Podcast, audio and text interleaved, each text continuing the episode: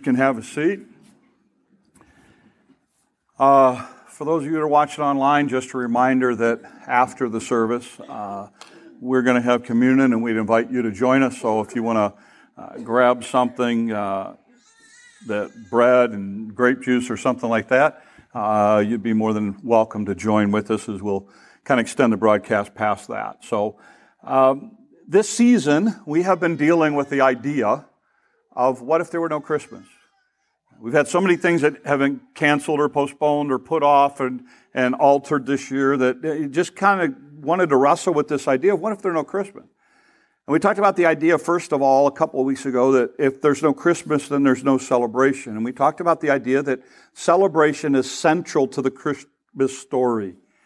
That centered in that Christmas story is the idea of angels and shepherds and wise men and Mary and Joseph, even John the Baptist worshiping and celebrating the fact that this child was born.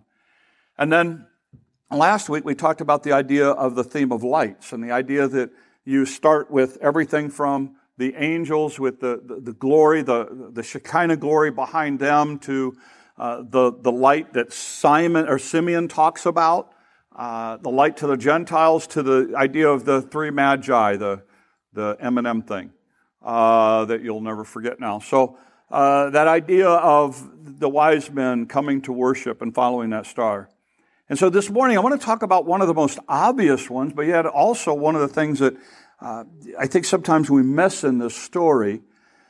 And, you know, I've been at this a while. So I've 30, I don't know, 30 some odd years, 35 plus years of preaching the Christmas story. So consequently, there's not a lot anymore that it's like, oh, I've never seen that before. Uh, after after doing it for so long, but every year it seems like God kind of impresses on my heart some aspect of the story. And this year it's been this guy Simeon. Um, I've been fascinated with him, and and every time I get ready to prepare the message, he comes up again and again. This morning, there he is. He, he comes up uh, again in this passage. And I want to talk about this morning what, what's obvious, but yet is sometimes easily missed, and that's this idea. If there's no Christmas, there's no Savior. And if there's no Savior, there's no salvation. And I think we miss that sometimes in this story. So listen to the words of uh, the story of Simeon, and I'll go into a whole bunch of background, but I want to read it first and then put together some pieces for you. It says, Now there was a man in Jerusalem called Simeon who was righteous and devout. That's what we know about him. Apparently, he was older. He was waiting for the consolation of Israel, and the Holy Spirit was on him. It had been revealed to him by the Holy Spirit that he would not die before he had seen the Lord's Messiah. Moved by the Spirit, he went into the temple courts. When the parents brought in the child Jesus to do for him what is required, what the custom of the law required, Simeon took him. So he takes Jesus in his arms, and here's what he says. And he prays God, saying, Sovereign Lord, as you have promised, you may now dismiss your servant in peace. This is a nice way of saying, okay, I can die now. For my eyes have seen your salvation, which you have prepared for a sight in all nations, a light, we talked about this last week, for the revelation of the Gentiles and the glory of your people Israel. The child's father and mother marveled at what was said about him. Then Simeon blessed them and said to Mary, his mother, The child is destined to cause the falling and the rising of many in Israel, and to be a sign that will be spoken again. So that the thoughts of many hearts will be revealed. And then he says this to Mary, and a sword will pierce your own soul too. In this story, you have Simeon basically talking literally about not just the birth of Jesus, but also the death of Jesus. Uh, now, so let me put a bunch of stuff in background so that you kind of understand the context of this story and what was going on. Uh, Jesus was born in Bethlehem. Uh, you know that story. He's in a manger. After about seven days, what would happen is they would take the child to the temple for dedication. Mary was not allowed technically to go into the temple area uh, after this because for 40 days she was unclean. So uh, she was not allowed to worship. But part of the purification meant that after seven days, they would go into the temple area. um, what would happen is they would then make an offering to God because they had a, a healthy child. Uh, because they were poor, uh, their offering would have been uh, two pigeons and two turtle doves. And they would have brought those in as an offering of thanksgiving to God. And then, because it was a male child, if if you were from the tribe of Levi, then all of a sudden it was a different, the, the child was treated a little differently. Jesus was, was from the line of the tribe of Judah, so uh, not being a Levite, he would have had to have paid, uh, Mary and Joseph would have had to pay a uh, shekel offering, a five shekel offering for Jesus. So they would have gone into the temple area to do that, and Jesus would have been circumcised. So they, they go into the temple area after his birth to do that, the typical custom of the law thing. So they would have made their offering. Um, they were going in to make their offering. They were going in to pay that five shekel thing. They were going in for circumcision. They were going in to do all of that stuff. And we're introduced to this guy by the name of Simeon. And here's what we know about him he's a righteous man, he's older, um, he's got to be somewhat near death, somewhat, um, as far as his age goes. But he really wanted to see the Messiah before he died. that was his prayer. That was his passion. For some reason, God had promised him that you'll get to do this. So uh, Simeon is gets up a typical morning and God lays it upon his heart to go to the temple area. So Simeon heads to the temple area. And again, this was a common thing for people to bring their newborn children for dedication and, and all of this stuff. It was just part of the system. And when Mary and Joseph walk in there with Jesus, Simeon, with God impressing on his heart, recognizes this child right off the bat. All of a sudden, he knows this is Jesus, this is the one. And he takes the child in his arms, and he, it's basically a, a six line poem, three sections of two lines. And in it, he makes a number of things. He, he, one of the things that he does is he makes a pro, he talks about the promise. Uh, he talks about the idea that, that there's a prophecy, there's, there's a blessing. And one of the things that he says here is, and that's the idea that I have seen the salvation now. And he was not looking at Jesus as a political savior because he understood the whole big picture, which is amazing. And so Simeon basically then blesses this child and, and, and he's ready to go now. And then basically he comes to Mary. And he says, Mary, you need to know the days ahead for you are going to be incredibly hard. It is literally going to rip the soul out of your chest.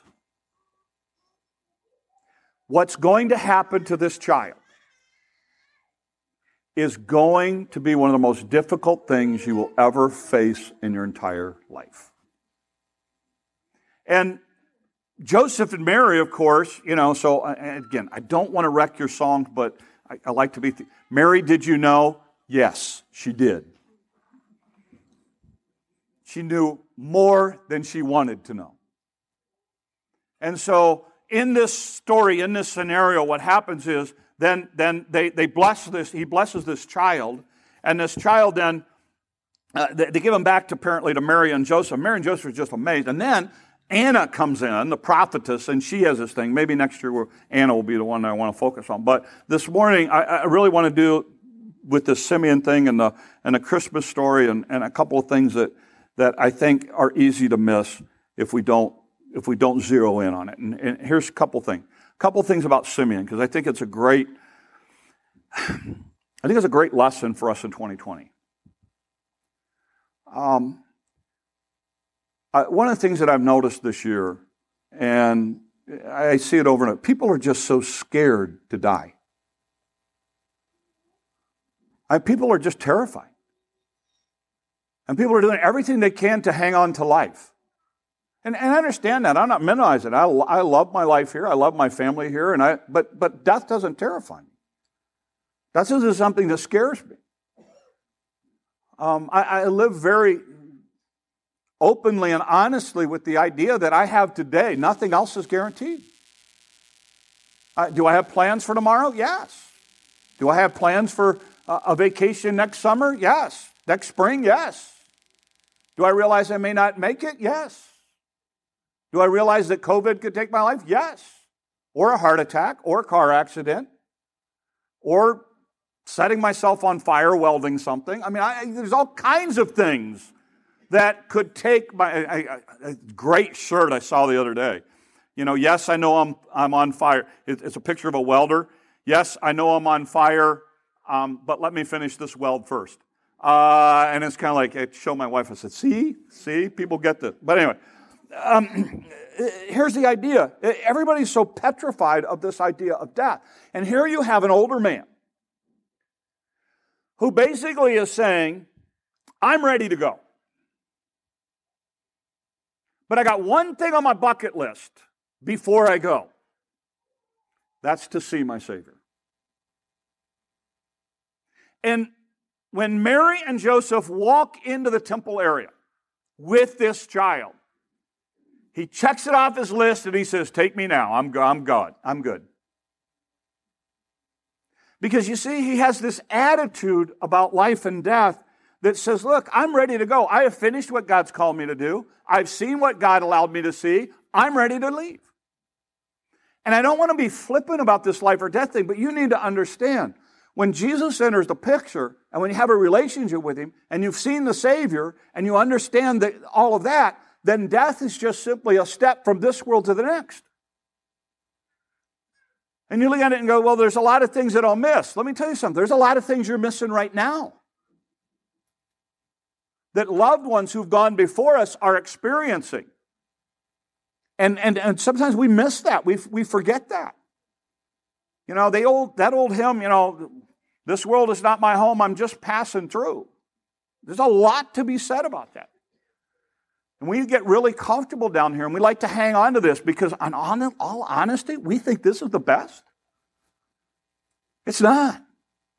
And Simeon understood that. He, like I say, his only bucket list item left was, let me see the Savior.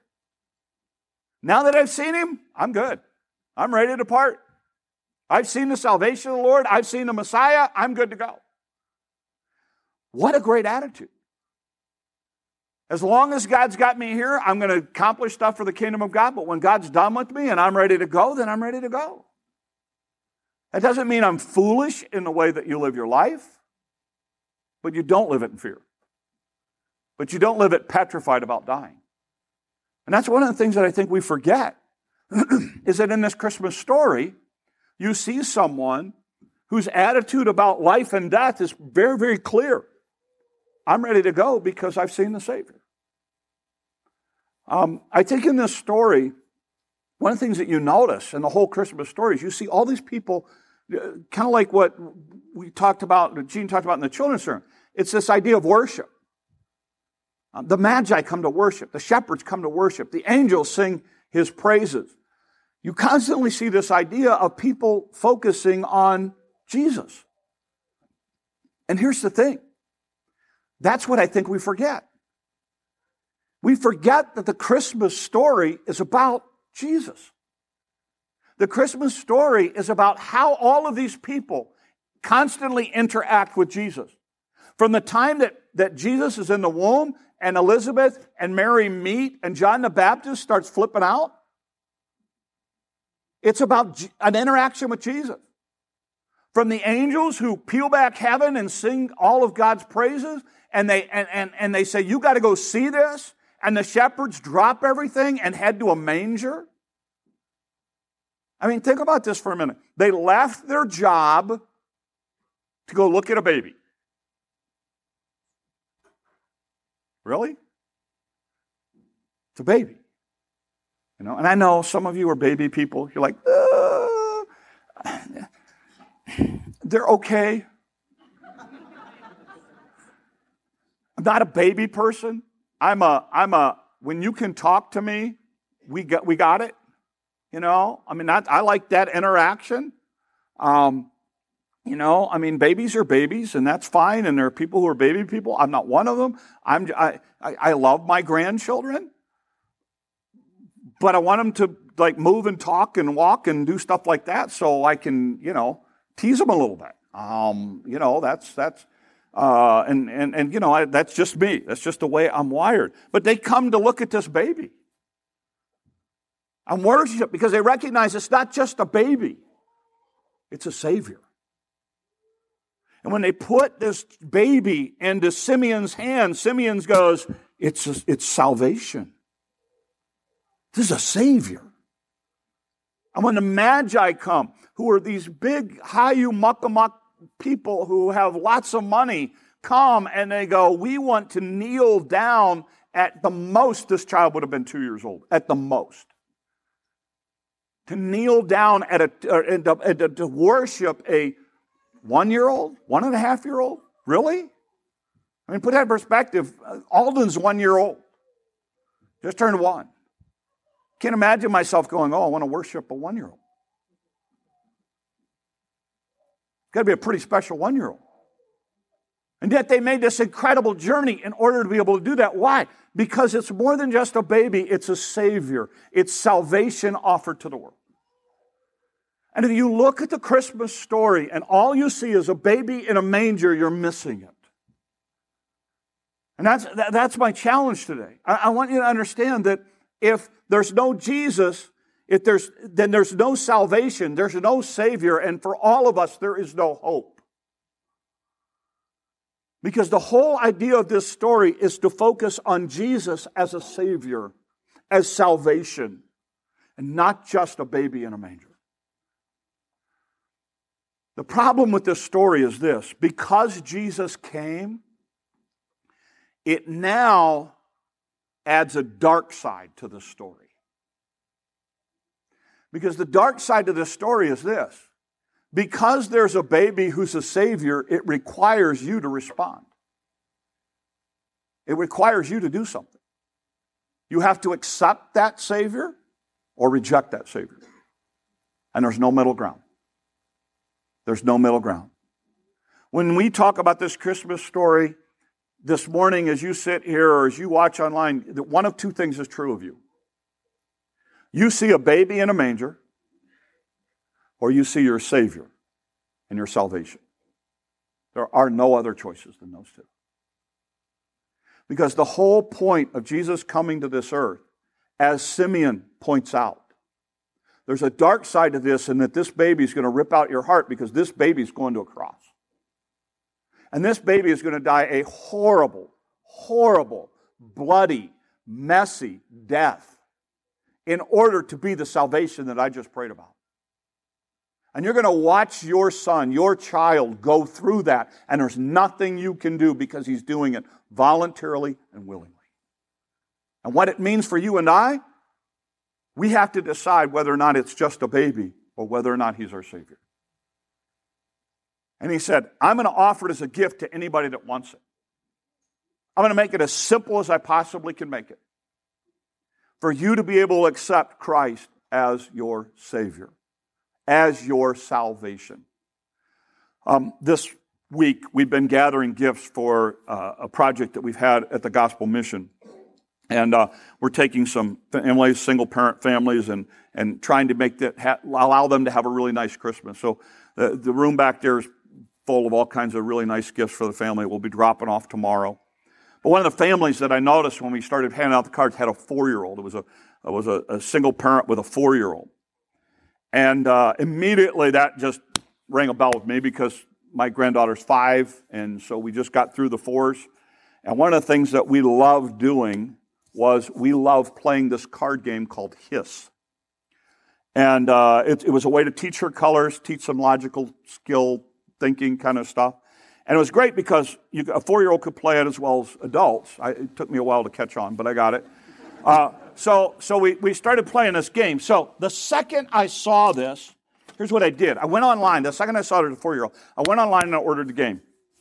And that came this week, and so I wrapped it up, and so I'm going to give it to the family. And so here's what I did um, I, I, put a note, I got a note in here um, to the family. I said, Look, the reason I'm giving you this gift is because for the last year and a half, I've been playing this with my five year old granddaughter, four year, when she was four. And I said, We love this game.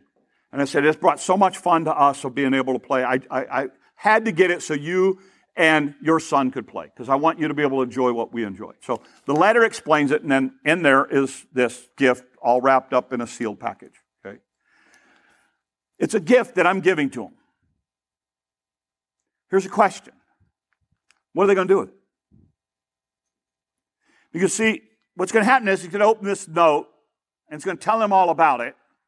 Then they're going to unwrap this package and then it's all sealed up. So, can you imagine if this, this, this parent later contacts me and says, Hey, look, I just want to thank you for that gift. That was incredible. And I write them back and say, Hey, do you and your kid enjoy playing it? And they went, Well, we haven't opened it yet.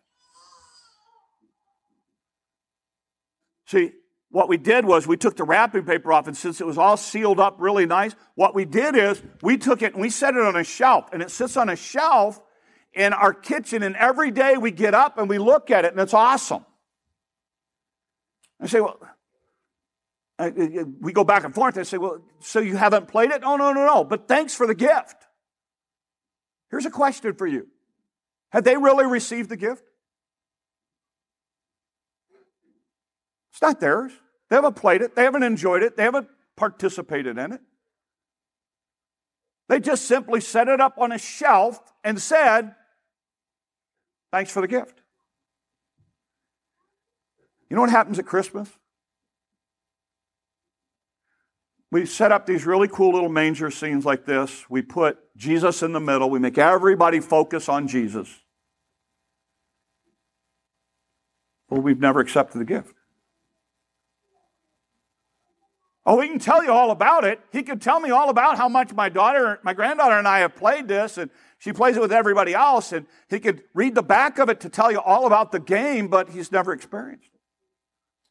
He doesn't experience it until he takes it and makes it his own. Salvation is no different.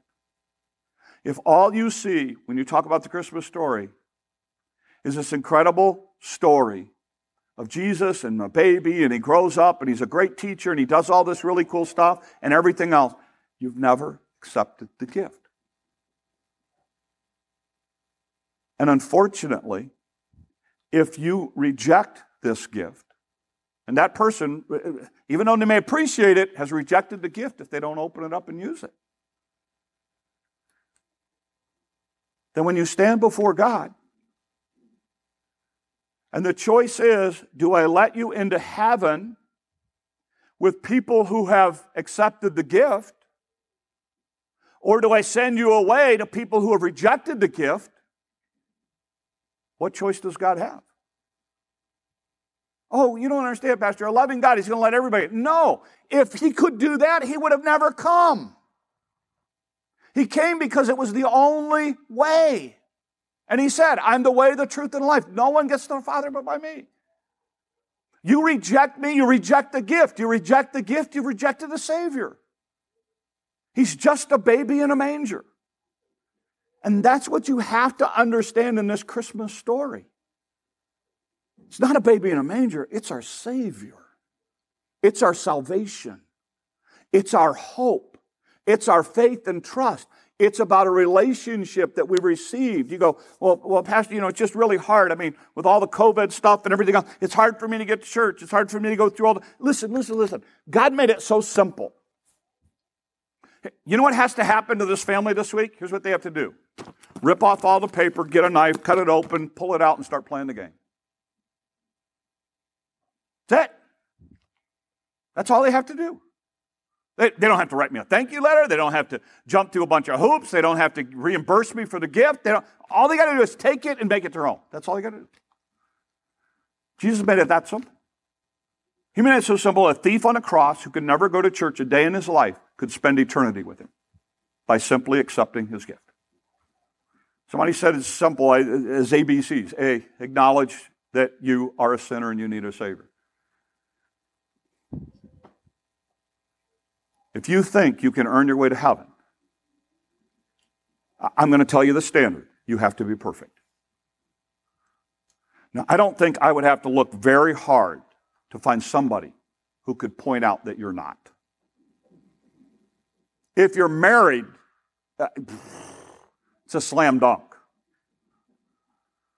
You know, why? Because you have to acknowledge the fact that you need a Savior that you cannot pay, earn, do whatever you need to do in order to earn your salvation. B, believe. Believe that Jesus Christ is the only way to God. Not church, not a bunch of hoops, not a bunch of stuff, but believe in the Lord Jesus Christ. Believe. Believe means I'm going to put all, I'm, I'm all in. Believe that He is the only way, the only truth, the only life, the only way that you're going to get to God, the only way. And then see, confess. The Bible talks about confessing with your mouth, believing in your heart. So for me, here's how it worked. I was a teenager and I prayed a very simple prayer. I was not in a church at the time. Um, I was not, it was not a, a, church service. It was not anything like that. It was a bunch of teenagers that got together and were, were getting ready for an event. And I prayed a very simple prayer. It went something like this Lord, I know I'm a sinner. God, I know that I need a Savior. And as best as I know how, Lord, I'm asking you to forgive me my sin. I'm asking you to come into my heart. I'm asking you to be my Lord and my Savior. Amen. I can't believe it's that simple. Why would God make it hard? Why? You go, well, why didn't God just save everybody? Because you need to choose Him. That's why. He's not going to make the choice for you, He's not going to force you into it. If you want to reject him the whole time you're on this earth, fine. Then you can reject him for eternity. But he had to pay, he had to, he had to pave a way to pay for your sin and mine. And that meant he was going to a cross. A sinless, perfect man goes to the cross to pay for our sin. And his shed blood. In a few moments, we're going to celebrate communion. And it's the idea of his body which was broken, his blood which was shed.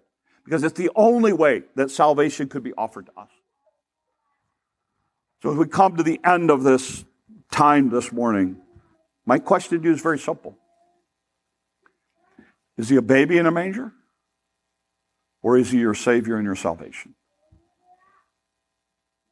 Your choice.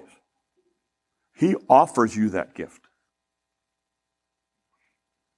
But to understand it, to know what's in it, to know all about it, and never make it your own, is to reject it. And it's my prayer, the prayer of all of us, that you know this. Because when you know this, you'll be like Simeon. Lord, I'm ready to go anytime. Got a couple of bucket list things I want to check off. And if I get the chance, I'm going to do it. And I firmly, you know me, I'm a big believer in bucket lists. Because as soon as I check off stuff, I add more because I want, I, I want to accomplish something for God. I, I, want, I want to live life like God intended to be lived. But you know what? If it ends today, I'm okay with that too. Because I happen to know, as much as I love my life here, as much as I love my family, as much as I love my church family, what waits for me is far better than anything you could ever offer me ever. And um, I got a lot of people that I'm looking forward to seeing again. The irony for me, the irony for me is I was able throughout time to be able to minister and tell them about stuff. And in heaven, I shall be the student and they shall be the teacher. Which I think would be kind of fun. Um, because they'll go, you know what, you got that story all wrong. Uh, I'm looking forward to that day. I'm looking forward to that time. The angel's message to the shepherd said this For unto you is born this day in the city of David a Savior, which is Christ the Lord. You go and you'll find a baby in a manger, but he's a Savior first. So I end this morning with this. In the Christmas story, we see young and old, poor and rich, worship Jesus. The story is about Jesus, and he's the center of the story. His birth demands a response. And you will either see him as a baby or as your Savior. He came to die for you and save you from your sin.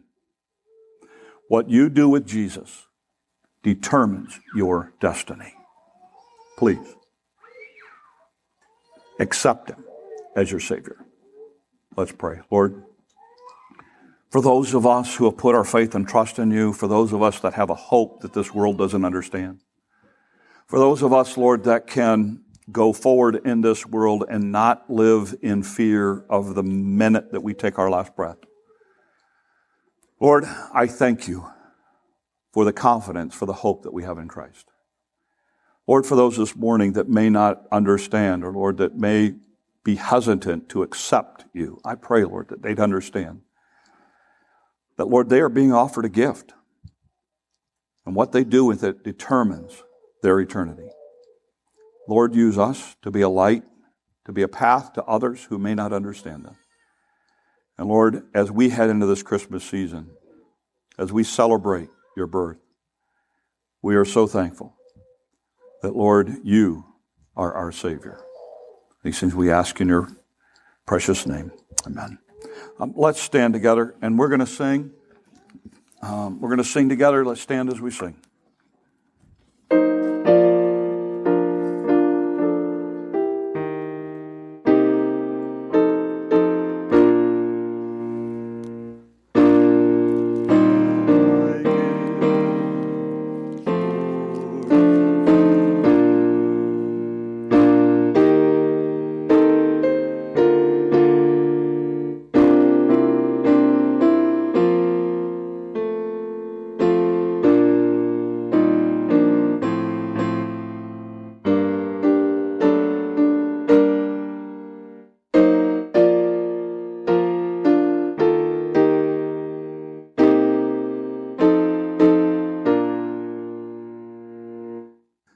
Thanks. You can be seated. As we come to the end of our service, every week we end our service with communion.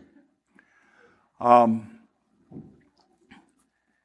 hang on a second. Go to the candle one first, guys. Is there a candle thing there? The beginning of the communion deal? Huh? Oh, am I? Okay. Well, I guess we'll start there then, boys.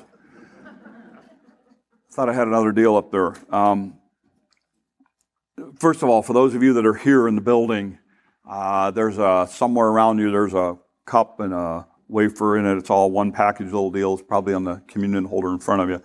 Um, I do find it helps to shake them up because they sit here for the week and get a little settled out. But there's a little uh, cellophane thing on the top. Pull that back first, and then uh, you can pull back the foil.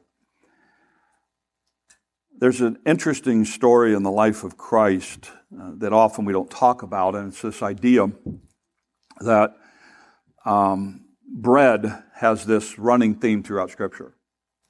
Uh, I don't know if you're aware of it or not, but Jesus was born in Bethlehem. Does anybody know what Bethlehem means? House of bread. And that, that's, that's the name behind the idea of Bethlehem. When Jesus starts his earthly ministry, there's a passage in which he feeds the 5,000. And after that, he and the disciples are having a discussion. And here's the discussion John chapter 6, here's what it says. So they said to him, What then do you do for a sign so that we may see and believe in you?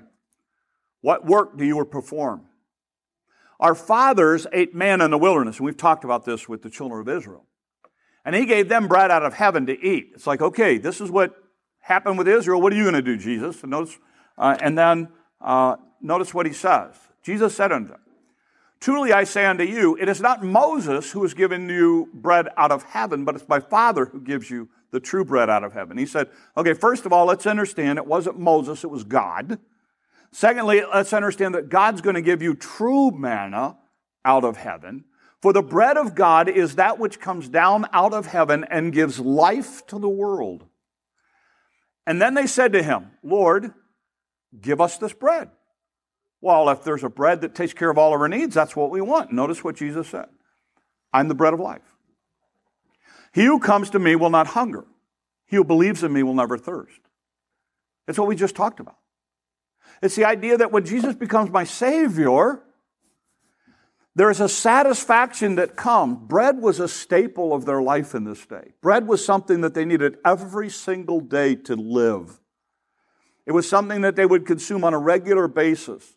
And so you see it with Israel in manna in the wilderness. You see it here with Jesus saying, Look, I'm going to talk to you about a, a bread that really satisfies, and that's me. And if you believe in me, what we just talked about, you put your faith and trust in me, guess what? I will do something and satisfy you, and I will give you life. And literally, the idea is eternal life. The idea is an eternal life. We always think of eternal life as the life to come. Eternal life in the Bible has a concept of here and now as well as eternity. It's a different way to live. It's a different way to look at life here. And he said, That's what I'll give you. Now, when Jesus comes to the end of his life and he's meeting with the disciples, um, Paul records what happened. And here's what he says For I have received of the Lord that which I delivered unto you, that the Lord Jesus, the same night in which he was betrayed, took bread. And when he had given thanks, he broke it and said, Take, eat, this is my body, which is broken for you. This do in remembrance of me. And then later on, the passage goes on and talks about he does the same thing with the Jews. As we come to the end of the service, as we head into Christmas this week, we take this in remembrance. We take this as a way to say, I remember the fact that his body was broken for me, that his blood was shed for me, and that he is not just a baby in a manger, he's my Savior. And this morning, if you put your faith and trust in Jesus Christ, we encourage you, whether you're online, whether you're here, to join with us as we do it. A common union that we have in Christ is Jesus Christ as our Savior. You go, well, I don't know a lot about church stuff. I mean, I just I just prayed and accepted Christ. Awesome. Then join with us. Well, don't I have to do a bunch of stuff? No. No. Jesus is your Savior. Join with us as we celebrate that together. So this morning, as we take this wafer, this bread, whatever you have, and we take that juice, we're reminded that Jesus is a gift that costs us nothing, but cost him everything. And it's offered to us, and if we, if you have accepted it, if you have embraced it, if you have made it your own, join with us as we celebrate and have in common the fact that Christ is our Savior. Let's pray. Lord, thank you so much. Lord, not a one of us here that has lived our life in such a way this week that we're worthy to even be able to do this. But Lord, we do this this morning because of what you did, not because of what we have, how we have lived. Lord, for those that have put their faith and trust in Christ, Lord, we are so grateful for your willingness to come to the cross, that you loved us so much to offer this. And Lord, for those who have never accepted it, Lord, may today be the day that their life changes. Once again, thank you for being our Savior and our salvation. These things we ask in your name. Amen.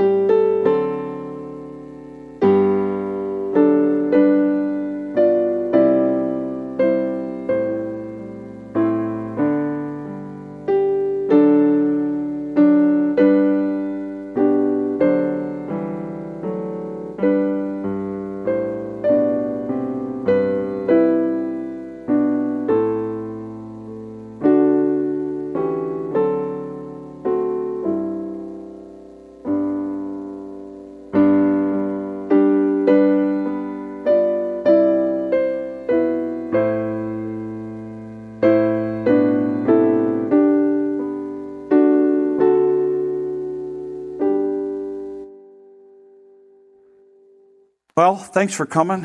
Thanks for watching. Merry Christmas. And I trust you have a good week celebrating the fact that we have a Savior. Lord bless you. Have a great week.